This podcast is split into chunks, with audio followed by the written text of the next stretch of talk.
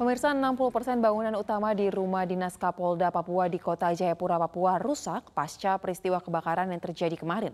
Dugaan sementara kebakaran terjadi akibat korsleting listrik. Beginilah kondisi rumah dinas Kapolda Papua, Irjen Matius De Fakri di Jalan Trikora, Distrik Jayapura Utara, Kota Jayapura usai kebakaran.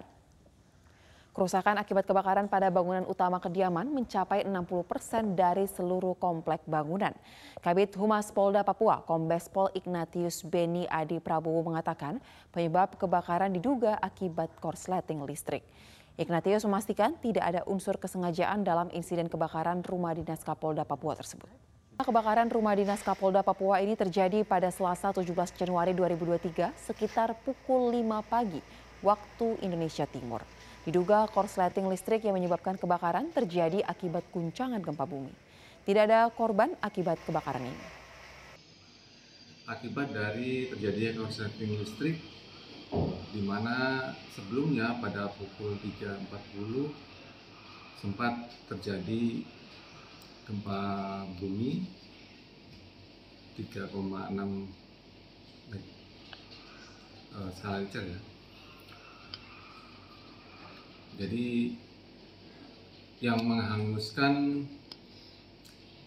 bangunan utama dari kediaman Bapak Kapolda. Tidak ada unsur kesengajaan ataupun sabotase terhadap kejadian bencana tersebut. Masih terkait dengan informasi kebakaran pemirsa, di mana gedung D P R D Kabupaten Indragiri Hulu dilalap oleh api. Kebakaran ini menghanguskan lantai dua gedung Dewan. Kebakaran terjadi di gedung D P R D Kabupaten Indragiri Hulu di Jalan Lintas, Kelurahan Pematang Reba, Kecamatan Rengat Barat, Riau pada Selasa siang. Kebakaran menghanguskan lantai dua gedung Dewan. Bangunan ini merupakan fasilitas utama sebagai lokasi aktivitas para anggota Dewan. Sementara itu belum diketahui apa yang menjadi penyebab pasti dari kebakaran ini. Polisi pun juga masih menyelidiki asal api, namun tidak ada korban jiwa akibat kebakaran ini. Kita beralih ke informasi lain. Presiden Joko Widodo mengingatkan kepada pemerintah daerah dan aparat keamanan agar dapat menjamin kebebasan beragama dan beribadah, utamanya bagi kaum minoritas. Presiden mengatakan hal tersebut dijamin konstitusi dan jangan sampai kalah dengan kesepakatan atau kepentingan tertentu. Kemudian, ini mumpung juga ketemu Bupati dan Wali Kota mengenai kebebasan beribadah dan kebebasan beragama. Ini hati-hati.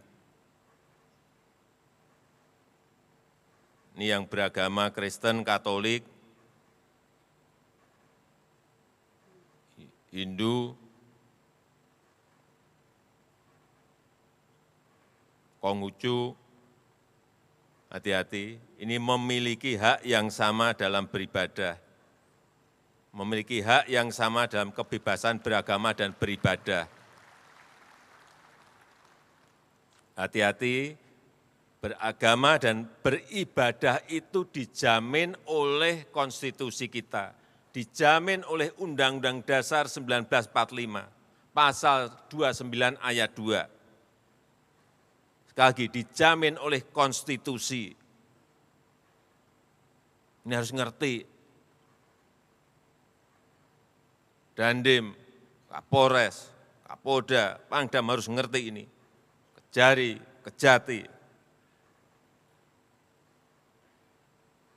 Jangan sampai yang namanya konstitusi itu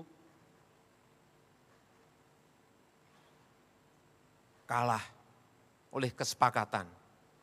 Konstitusi tidak boleh kalah dengan kesepakatan. Ada rapat F K U B misalnya, ini misalnya. Sepakat tidak memperbolehkan membangun tempat ibadah. Hati-hati loh, konstitusi kita hati-hati loh, menjamin itu. Ada peraturan wali kota, atau ada instruksi bupati, hati-hati loh. Kita semua harus tahu masalah ini. Konstitusi kita itu memberikan kebebasan beragama dan beribadah. meskipun hanya satu, dua, tiga kota atau kabupaten, tapi hati-hati mengenai ini.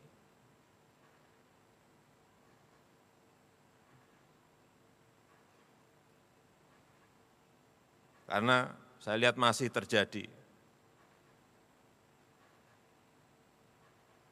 Kadang-kadang saya berpikir sesusah, sesusah itukah orang yang akan beribadah. Sedih gitu kalau kita. Pemirsa, Menpora Zainuddin Amali turut meramaikan persaingan kursi pimpinan P S S I dengan mendaftarkan diri bersaing memperebutkan posisi wakil ketua umum P S S I. Sebelumnya Menteri B U M N Erick Thohir juga sudah terlebih dahulu maju di bursa calon ketua umum P S S I.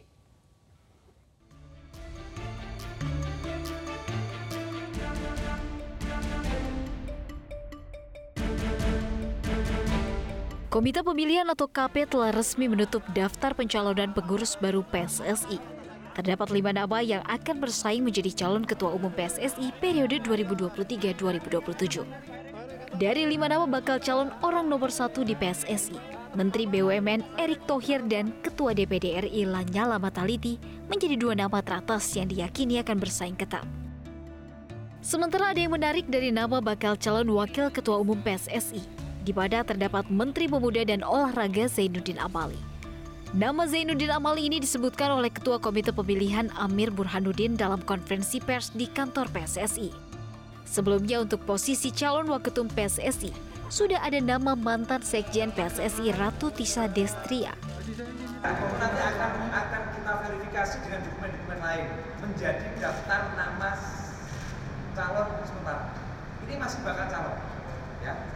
Tahapannya adalah bakal calon, calon sementara berdasarkan verifikasi, kemudian calon tetap setelah ada proses bandingan. Dari sederet nama bakal calon pengurus P S S I periode dua ribu dua puluh tiga dua ribu dua puluh tujuh, masih terdapat nama-nama dalam kepengurusan P S S I era pemimpin Muhammad Irwan.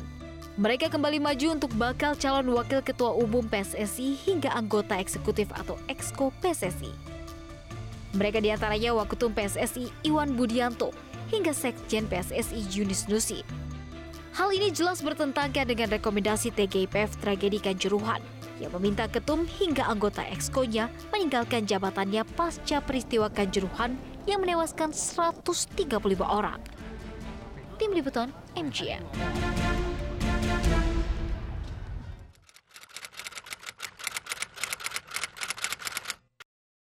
Kalau saya sih tetap pilihnya dari Erick Thohir ya, karena dia juga sudah pegang, setahu saya pegang klub ya ada di luar Indonesia juga, terus dia juga masuk di masuk di apa tim yang ada di Jawa Tengah yaitu Persis Solo kayaknya kalau nggak salah.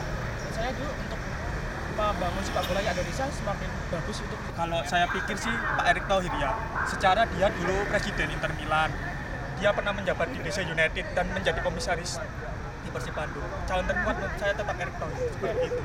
Kalau dari keempat nama kayaknya Pak Erick Thohir ya, karena track record beliau pernah menjabat atau memiliki klub di berbagai negara gitu. Terakhir Inter Milan ya. Berbicara paling pantas tentunya kita berbicara masalah rekod sebelumnya. Kalau saya mungkin Pak Erick Thohir bisa dicoba sebagai ketua umum P S S I.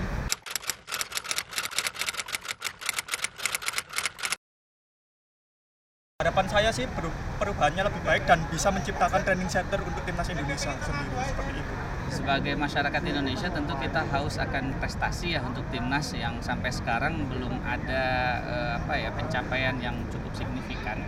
Mungkin kalau Pak Erick Thohir nanti jadi ketum P S S I bisa membawa timnas kita atau sepak bola kita dari jurang-jurang kesesatan gitu ya kira-kira ya, banyak-banyak kasus ini cepat-cepat hilang kira-kira, jadi kita betul-betul menikmati suguhan sepak bola seperti di Eropa gitu kira-kira negara lain gitu.